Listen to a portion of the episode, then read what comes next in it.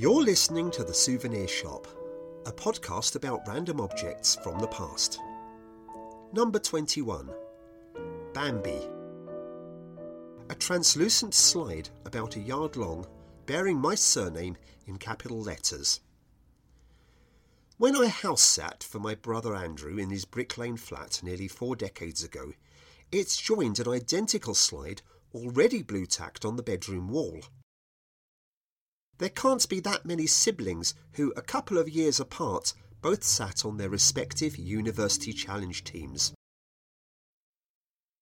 Sometime during the middle of my second year studying drama at Hull University, I was sitting in the Student Union coffee bar with my friend Gary.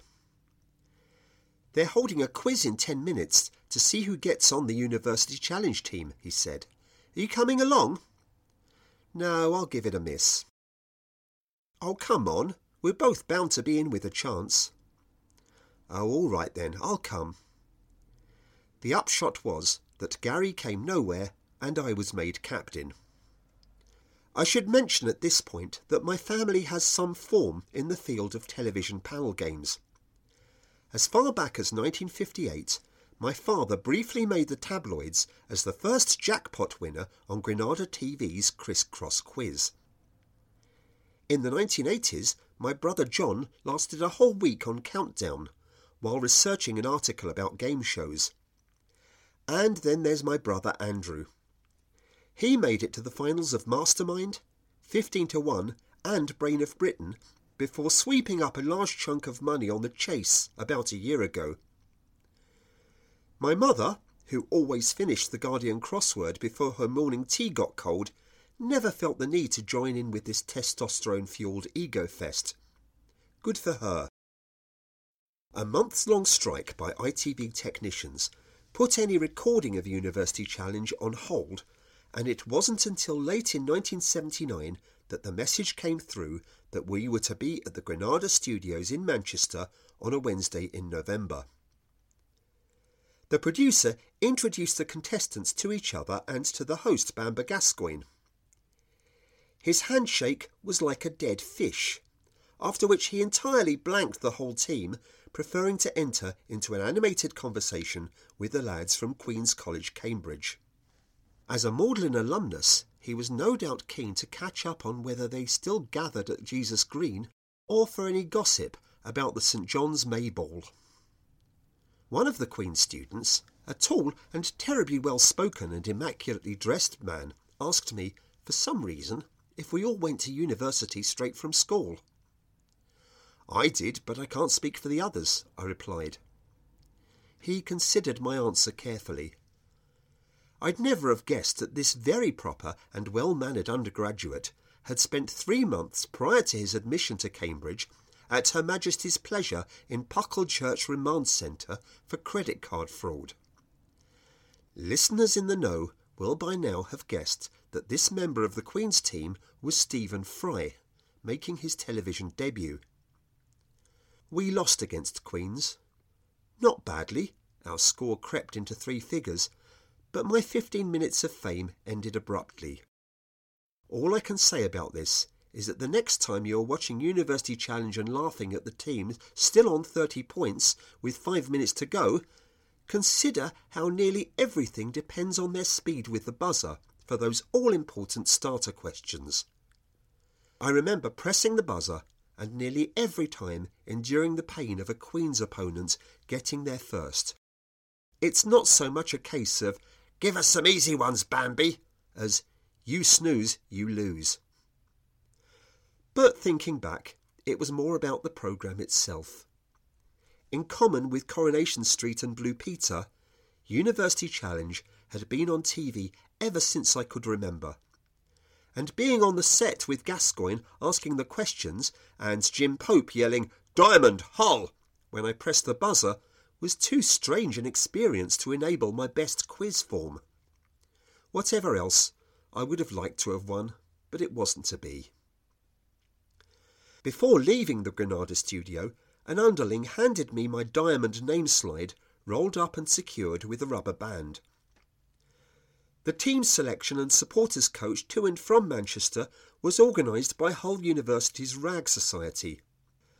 I honestly don't know if RAG societies and RAG weeks are still a thing. All I knew was that every year they performed a number of joyless stunts involving custard pies and produced an annual magazine stuffed with racist jokes, apparently excused by it all being in the name of charity.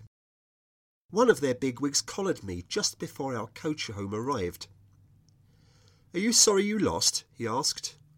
Not really. It was the luck of the questions and who got to the buzzer first. Just one of those things.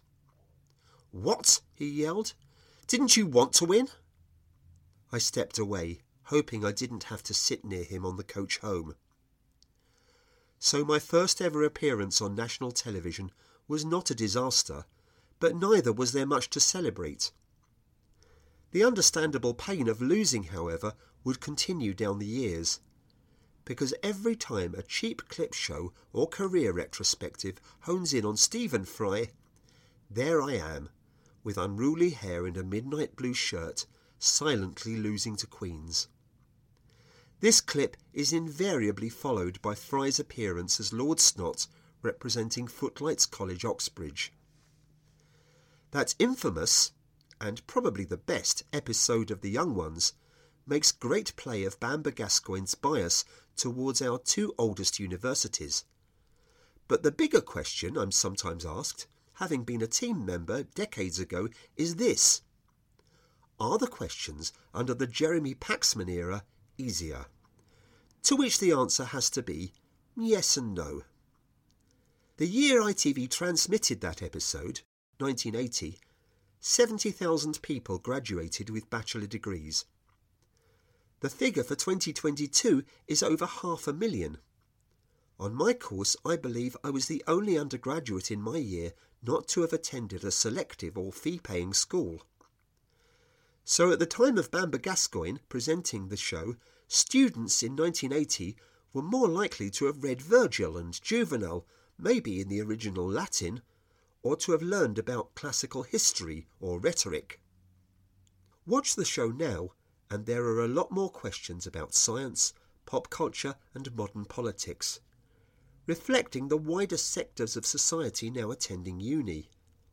And from my armchair, I now get to snark at them along the lines of, It's Chicory Tip, you idiot! or Martin Amis in 1964?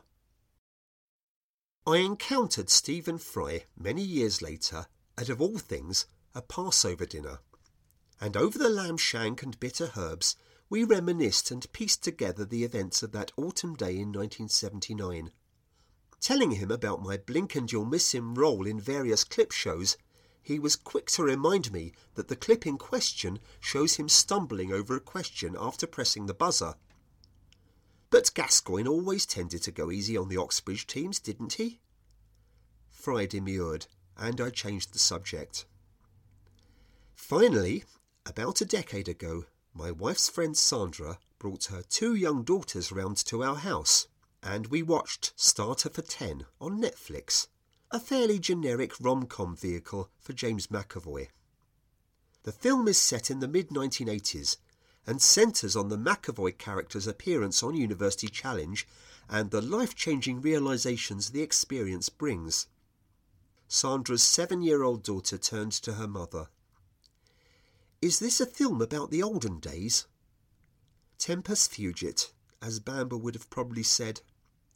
Perhaps it's time to let the whole thing go. That was Bambi, written and read by Matthew Diamond. If you enjoyed this, then why not hit like and subscribe on Acast or wherever you get your podcasts. And I'll see you next time.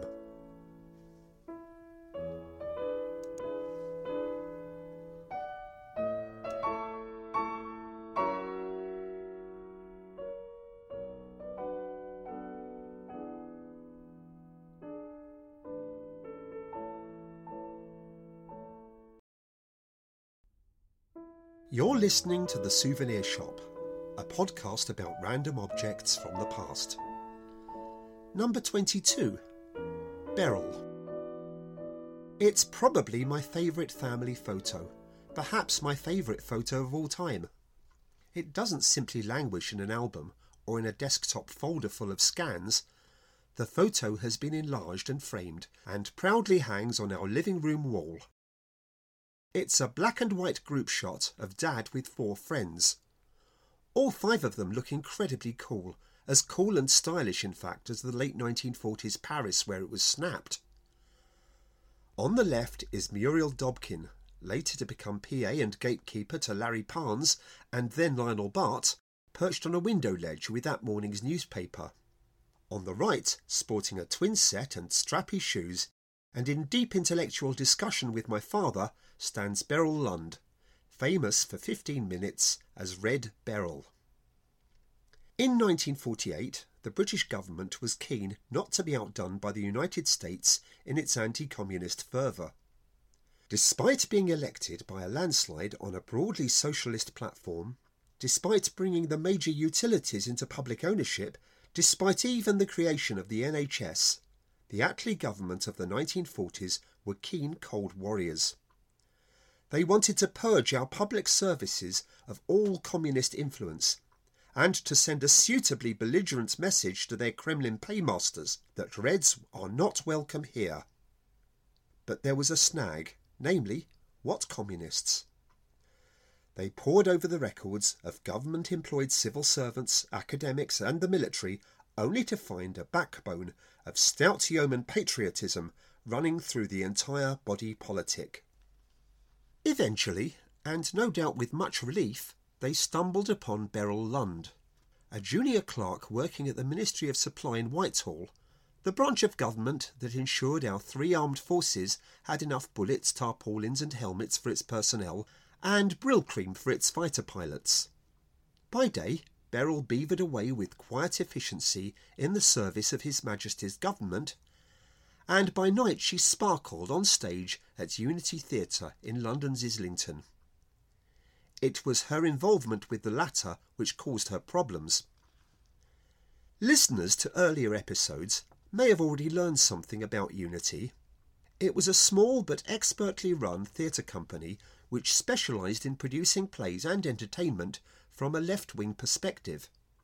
It is important to emphasise that Unity wasn't affiliated to any party, be it Labour or Communist. In fact, as is still common on the left, it made a point of criticising any aspect of the political left if it took a wrong, or in too many cases, brutal turn. And Unity didn't pull its punches over the Labour government of the late 1940s. 1948 was the year Unity staged a hugely successful satirical review called What's Left, which aimed its laser like glare at the failure of the Labour government to fulfil its post war promise. The national newspaper critics raved, the show sold out, and the audience for Unity expanded beyond its lefty catchment to become the epitome of chic. Its short run was extended, and What's Left still occupied the Unity Theatre stage a hundred performances later. We should remember that this was some years before the likes of John Osborne and Arnold Wesker supposedly rewrote the rule book of rebellious theatre so a show like What's Left filled a cultural vacuum for those tiring of Coward, Rattigan, and Aldwych farces, and centre stage every night, singled out by the critics for particular praise, was Miss Beryl Lund, junior clerk at the Ministry of Supply. I cannot speak for the actions of some of the more outre overseas regimes of the past, but I strongly doubt whether in the UK, prior to this, a critically acclaimed comedy show had ever resulted in anyone being singled out as a threat to national security. Whatever the ins and outs, once Beryl's connection with Unity came to light, it gave the British government and the security services sufficient grounds to suspend her from her job. They didn't mince words either, telling the press that in belonging to the cast of What's Left, she associated with the Communist Party in such a way as to raise legitimate doubts as to her reliability.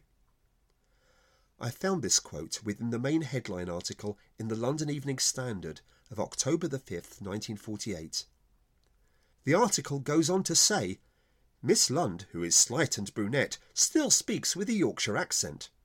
And this gives some indication as to why it became for a short time headline news, why it inspired newspaper cartoons by the likes of Low and Vicky, and why it even led to questions in Parliament. An objectively pretty, intelligent woman from Bradford finds herself thrown out of a job she's been doing competently and reliably for nearly a decade, and for no other reason than a government trying to look as if it's doing something about the Red Menace. Beryl never made a secret of her political affiliations, either to friends or work colleagues. And while all this was going on, at the top of the same security apparatus that deemed Beryl a threat, Kim Philby, Guy Burgess, and Lord knows who else were happily hiding behind their Eton and Westminster Old Boy networks to work for the KGB. Following Beryl's suspension and the press ridicule of those behind it, the government did what it usually does under such circumstances and quietly fudged the issue into oblivion. Instead of sacking her, they moved Beryl to the Ministry of Education and gave her a lowly filing job in the windowless basement of the Science Museum. She left the role soon after and travelled to Italy with a group of friends, stopping off at Paris on the way where the photo in question was snapped. Once in Rome, she got a job singing in a nightclub for a while and hooked up with her future husband Velio, an erstwhile officer in the Italian partisans. I first learned the story of Red Beryl on my 13th birthday, spent with my family at Beryl and Velio's house in Hertfordshire, where several scrapbooks full of press clippings and photos brought back to life Beryl's own little corner of the Cold War. By this time, they ran a husband and wife art direction business and agency, mainly providing illustrators and designers for comics and teenage magazines. And for better or worse, in this capacity, Beryl has been cited as responsible, back in the 1950s, for inventing the live action cartoon strips with speech bubbles seen in magazines such as My Guy and Jackie. A few decades later, in 1991, Bill Owen, the former artistic director of Unity Theatre, found time between playing Compo in Last of the Summer Wine to relaunch the company. True to their roots, they staged a satirical review to raise funds for the new Unity and asked me to donate a song.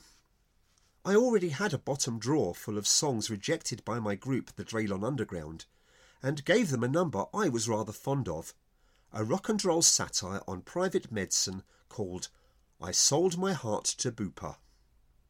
It was nice to see one of my favourite cast offs performed live by someone else.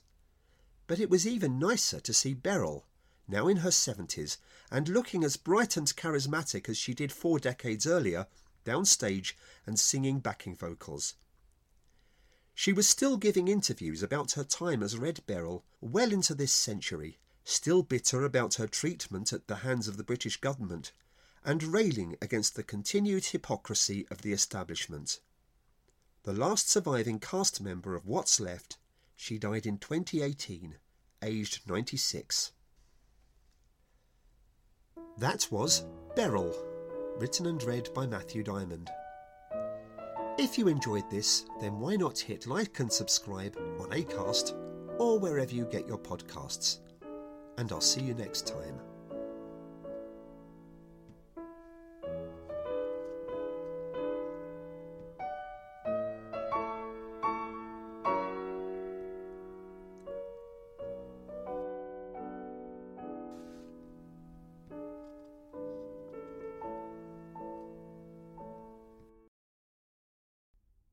Listening to The Souvenir Shop, a podcast about random objects from the past.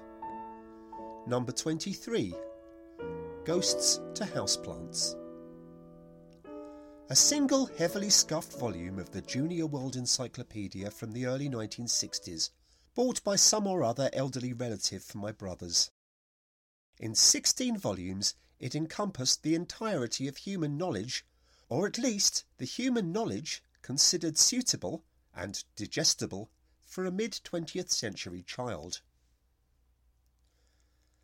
I remember the Junior World Encyclopedia, sitting on my brother's bookshelf in their shared bedroom. There it was, as dog eared and well used as the adjacent Biggles, Jennings, and my brother's favourite, Gerald Durrell. By the age of eight, I joined them in eagerly devouring the contents from Aardvark to Army, not to mention Paracute into Quicksand. I've managed to hold on to one solitary volume, Ghosts to Houseplants, and remember being fascinated by its four page pictorial timeline of world history, beginning with the Paleolithic era and climaxing with the launch of Sputnik. Its final frame provides a drawing of a man in a loincloth attempting to make fire, with the poignant caption In some remote parts of the world, there are primitive people still living in the Stone Age. But after reading and rereading its contents, I soon became frustrated by these 16 slim volumes.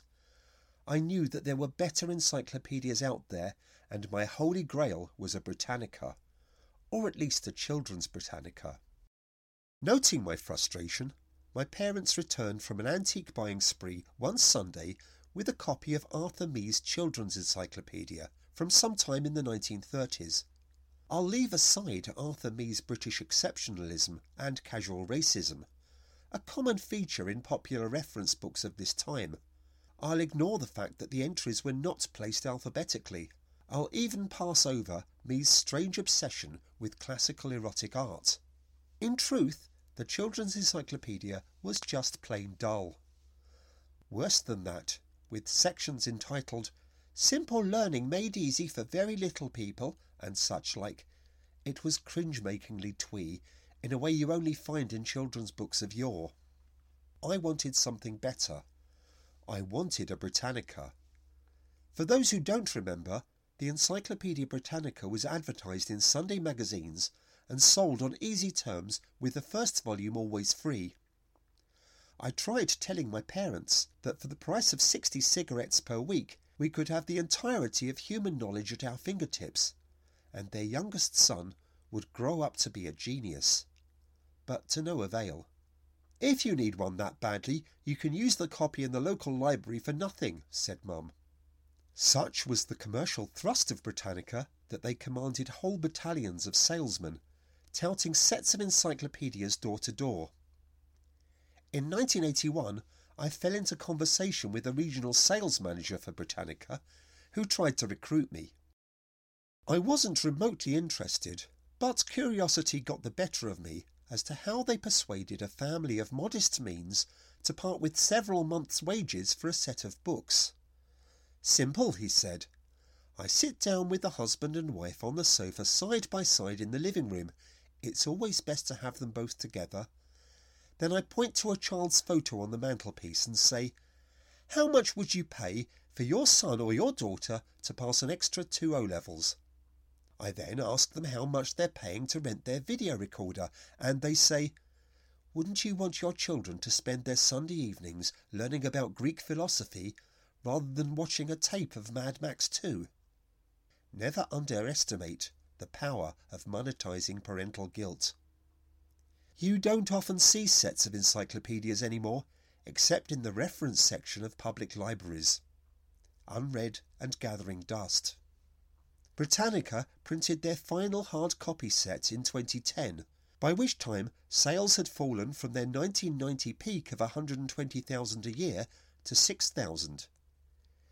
It still exists in digital form online, available through a paid subscription. The demise of its physical presence was far less traumatic, or even noticed, than that of the New Musical Express, or the Argos catalogue, or even Exchange and Mart.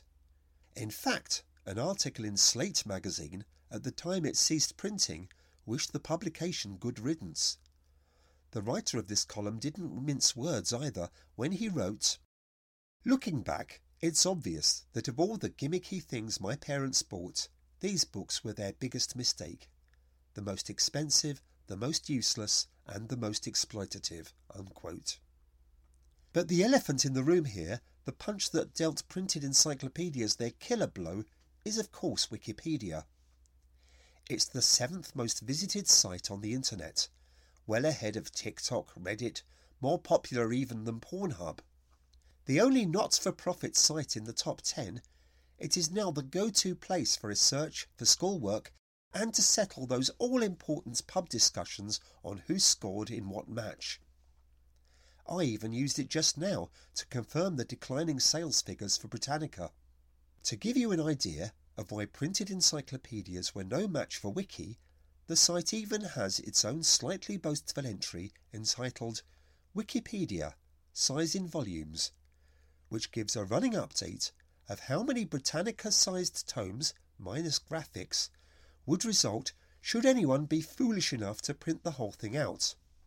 Today that figure stands at 3,228 volumes. It's understandable, really. Wikipedia has a lot of articles similar to Britannica on countries of the world, great figures from history, or matters of science and art. But to pick a purely random example off the top of my head, Britannica never saw fit to publish anything as trivial as an entry on the British rock band Mungo Jerry. This entry features the band's history, changes in lineup, and a discography. The page also links to a separate entry for Ray Dorset, Mungo Jerry's mutton chopped lead singer, who, we learn, has been a Freemason for 45 years and suffers from irritable bowel syndrome. Fascinating stuff. In its heyday, Britannica attracted a lot of flack from academics for giving the impression that the sum of human knowledge could be found in two rows of doorstep books on a family shelf. There was, they said, an imperialist subtext to encyclopedias which suggested that, like Harrods or the British Museum, if we don't include it, or stock it, or exhibit it, it's not worth considering. And now, with the mountain of sites on the World Wide Web numbering in billions, there is still the danger, with regard to human knowledge, that unless it's online, it doesn't exist. With future technological advances, it is possible that one day everything, everywhere, will be available to us online all at once. And on the day this happens, if it happens, we might all wish we were still living in the Stone Age. That was Ghosts to Houseplants, written and read by Matthew Diamond. If you enjoyed this, then why not hit like and subscribe on Acast or wherever you get your podcasts. And I'll see you next time.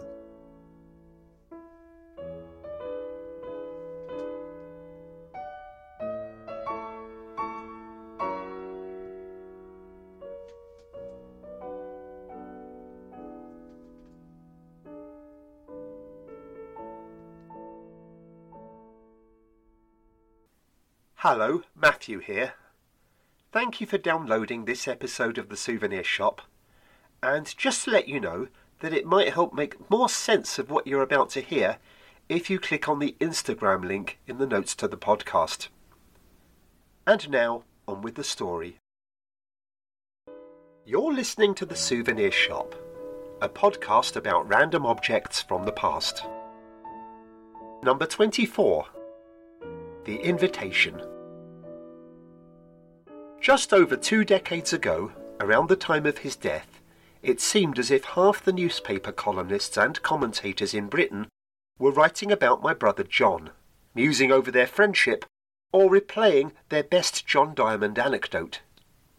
The latter usually began with, One evening, John and I were propping up the bar of the Groucho Club when which means that the hacks in question were painting from a very limited palette. But you'll forgive me anyway if this is a subject I've approached with the trepidation and uncertainty of one having to compete with the professionals. So where do I begin? Out of curiosity, and to prove how technologically down I am with the kids, I asked ChatGPT to give me a thousand words on John. In amongst the random blather and awkward attempts at readable prose, it included this completely nonsensical gem. He later moved to the BBC, where he worked as a correspondent on the flagship current affairs programme Panorama. During this time at Panorama, Diamond covered a range of stories, including the miners' strike of 1984 to 85 and the aftermath of the Hillsborough disaster in 1989. Unquote. Besides learning that it'll be some time before machines replace writers, I realised that this is something I'll need to do for myself, however painful. Should I bite the bullet and begin with his darker side, or should I leave that for a later episode? Perhaps it would be better to start somewhere else, somewhere less familiar to past and present members of the Groucho. The invitation to my 18th birthday party was the talk of my friends. Forty-five years later, some of those friends still have it in a box or a scrapbook, occasionally dusting it off to show people an original piece of John Diamond artwork. An early trifle from a young man with an as yet unspotted talent. We all thought he would make it as a cartoonist first, not a journalist. For years, taking in John's teens and early twenties, an ever sillier cartoon greeting marked family birthdays, anniversaries, or celebrations. For instance, just before turning 17, two things happened to me. I received an offer from three universities to study drama, and I qualified as a scuba diver. My birthday greeting from John that year was a stand-up cartoon figure of me as Hamlet, holding Yorick's skull, dressed in a mask, snorkel and flippers, over the doublet and hose, all submerged in a jam jar filled with water. I can now see the influences in his work. There is a bit of Ralph Steadman there, plus a dash of Bill Tidy. But as John admitted at the time, his cartooning idol was Paul Sample. Unless you're into motorbikes, it's unlikely you will have heard of Sample or his cartoon alter ego Ogri. For decades, Ogri was one of the main reasons people bought Bike magazine. While some cartoonists, Thurber and Larry come to mind, created their worlds with the fewest possible strokes of the pen, Sample's work is all about the detail. Read an Ogri strip thoroughly, and it's a lot to take in. Go back to the same strip later, and you'll notice yet another dog pissing against the wall, or the old bearded biker casually rolling a cig with one hand. I don't know what 18th birthday parties are like now, because I don't get to hang out with any 18 year olds. Occasionally, I see some or other reality TV show depicting brats with overindulgent parents hiring stretched limos and dressing up as either bejeweled Southside drug dealers or members of the Bullingdon Club but I doubt whether these are the norm. My 18th followed the pattern of most parties then, and probably now. It started slowly, descended into chaos, and ended with three gate crashes in the kitchen, opening the last Watney's Party 7 with a hammer and a screwdriver. Only the invitation set it apart. It's very much of its time, very 1977. This was the summer of punk, so naturally its followers were ripe for a good old piss take. It was also the era when Time Out duked it out with the NME weekly for the title of coolest magazine on the planet. There are references to Dorothy Parker and Picasso and Malcolm Muggeridge, all suffused with the tacky 1950s vibe which permeated that much maligned decade, regardless of who or what was in fashion. Looking at the invitation now, it's intriguing how prophetic some of the references are. In one frame, we see a copy of Time Out magazine with the headline, We expose the Mother Care ripoff, man. And at the bottom, a fake quote by the philosopher A.J. Ayer. John, at the time teaching drama and English in a rough Hackney comprehensive, had no idea that five years later he would be the consumer editor of Time Out. Nor did he imagine that a decade after that he would marry Ayer's stepdaughter. It's also scrappy, with crossings out and a few misspellings. Note the birthday with an inserted A, bearing the hallmark of a piece of art dashed off in one go. And, like the best comedy, a lot of its content was there purely to amuse its author. I mean, come on. How many school kids in 1977 or since knew that Andre Simon was a wine expert? John was always a man of impulse, never too impoverished to spend a tenner between the front door and the bus stop. But he couldn't hide his obsessive streak once something or someone caught his fancy. In the early 1980s, he gave me a lift to Ilford, and during the ride he casually asked me my opinion of his latest favourite, the singer-songwriter Tom Waits. I am not really a fan, I said. What do you mean you're not a fan? He's a genius. He's a bit too obvious for me, I said. It's too easy to see the workings behind his whole throaty barfly shtick. He pulled up and parked. Listen to this then. What's not to like? After three tracks I had my answer. Everything. Absolutely everything. I ended up arriving half an hour late at my girlfriend's house because John insisted we sit in a lay-by on the North Circular Road, listening to Waits' album Swordfish Trombone until, aware that time was getting on, I agreed with him.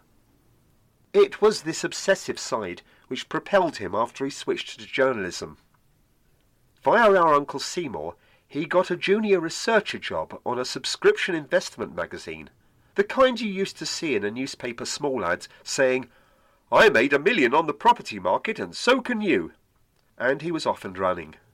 Within a month or two, after exaggerating his extensive journalistic gravitas to various newspaper editors, he was a regular columnist on the Sunday Times.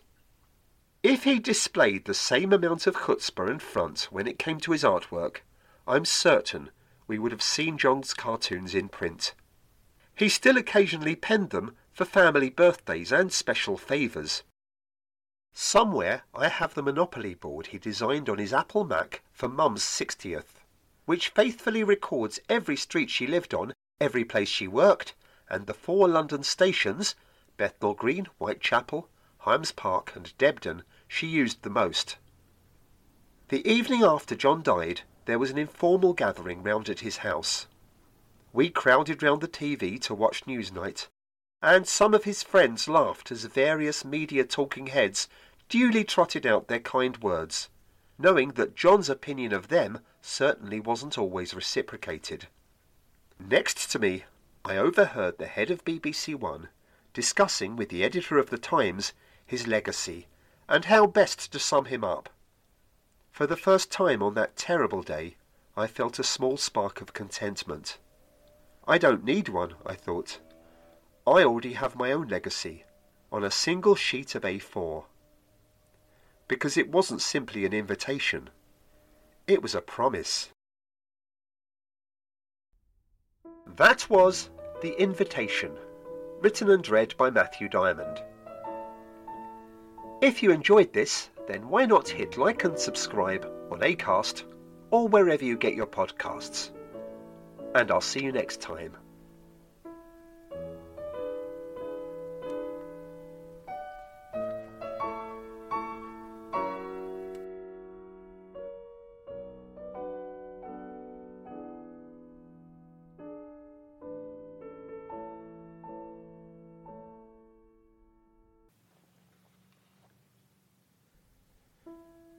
Listening to The Souvenir Shop, a podcast about random objects from the past. Number 25 The 78. A 78 RPM copy of Shakespeare Was a Playboy, written and performed by Ronald Frankau with Monte Crick at the piano, and released in the 1930s. I have no way of playing this record at home but a bowdlerized performance of the song can be seen on the Pathé website. Frankau gleefully runs through various indiscretions in the bard's plays, concluding at the end of each verse that Shakespeare had a dirty mind. The BBC, of course, immediately banned the song.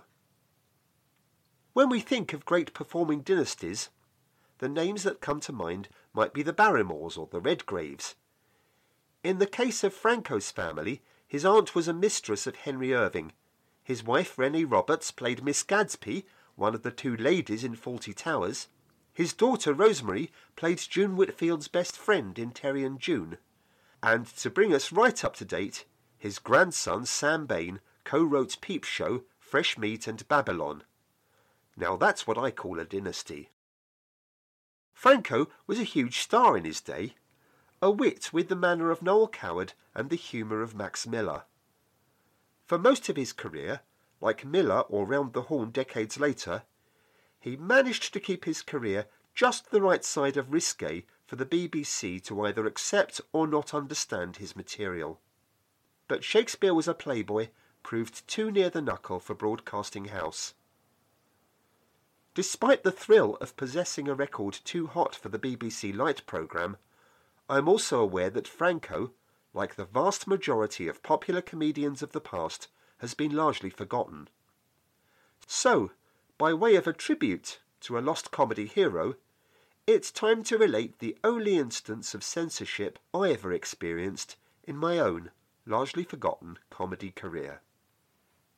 In 1994, the Trades Union Congress celebrated its 125th anniversary with a gala evening of entertainment, food, and booze.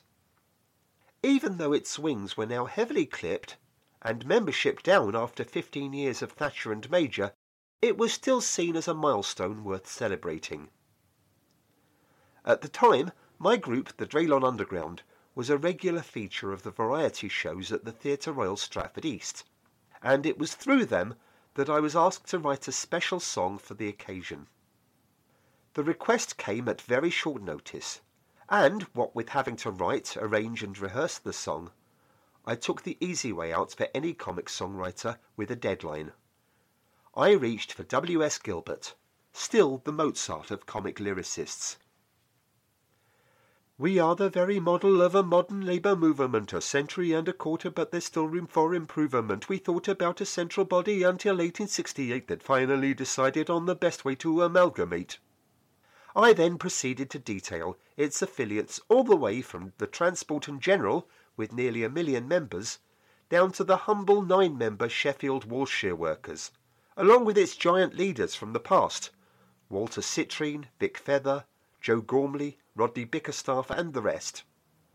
But I also knew that, as with any mass movement, there were a few bad apples.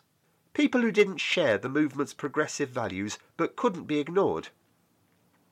There's Chapple and there's Robens, a non-entity called Tebbit, and the government in power is forever in their debit. For those less familiar with the Byzantine history of the British trade union movement, the TUC expelled Frank Chapple's Electricians' Union after they scabbed for Rupert Murdoch at Wapping. Alf Robens was a firebrand Labour cabinet minister and, many said, a future Prime Minister. In 1961 he turned gamekeeper by becoming the ennobled boss of the National Coal Board and is now largely remembered for having sold his comrades down the river and for failing to prevent the Aberfan disaster. In his pre-Chingford skinhead days, Norman Tebbit was a militant shop steward in the Pilots Union Balpa. With a few days to go before the gig, my friends at the Theatre Royal saw the lyrics and gave them a big thumbs up. Then at about 10.30 that night, I got a phone call. Hi Matthew, it's Brendan Barber here. I hope it's not too late. Brendan Barber was the Assistant General Secretary of the TUC a leader in waiting. I couldn't work out why a union bigwig would want to call me at this hour, but there was a tone in his voice of someone who'd drawn the short straw. Listen, Matthew, we've had a look at the song you wrote, and it's brilliant. We all love it. Thank you, I said, knowing there was probably a but coming.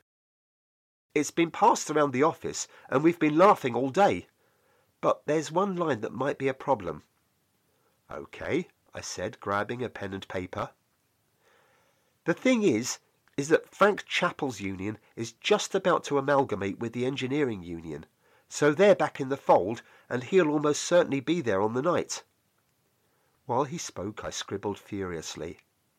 And although you're dead right about Alf Robens, he's now very ill, although Lady Robens will definitely be there as a guest of honour.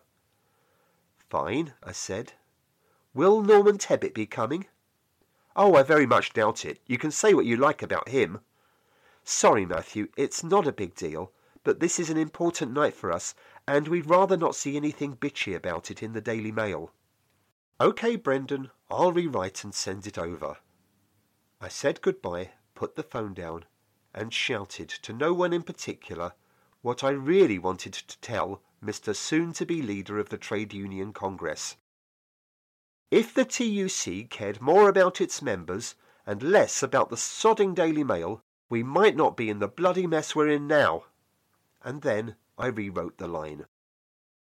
The event went well, with music, comedy, a lavish buffet, and the cheap wine common to such occasions.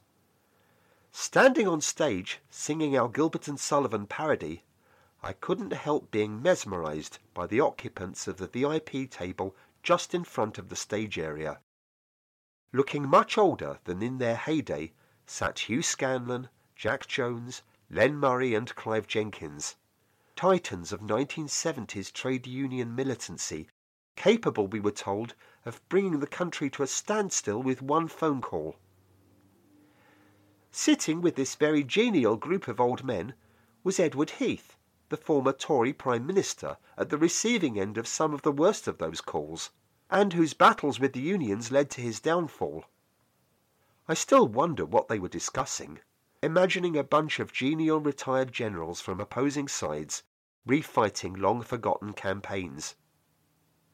After the show, I stood chatting with Bernie, my bandmate, as a diminutive elderly couple approached us. We loved your song. You're very talented people, said the man in a thick Glaswegian accent. After exchanging some more pleasantries, they left us, and Bernie turned to see that I was beaming. Who is that? she asked. Mick McGahey, I replied. Bernie is Australian, so she could be forgiven for not recognising McGahey the communist former Scottish miners' boss once dubbed the most dangerous man in Britain. This had turned into a fascinating event, like attending a Beatles fan convention for politics nerds. Brendan Barber, the man whose concern about my lyrics necessitated a late night phone call, retired as General Secretary of the Trade Union Congress in 2012. The following year, he received the knighthood for services to industrial relations. I'm sure the Daily Mail was delighted. That was The 78, written and read by Matthew Diamond. If you enjoyed this, then why not like, leave a review even, and subscribe on Acast or wherever you get your podcasts. And I'll see you next time.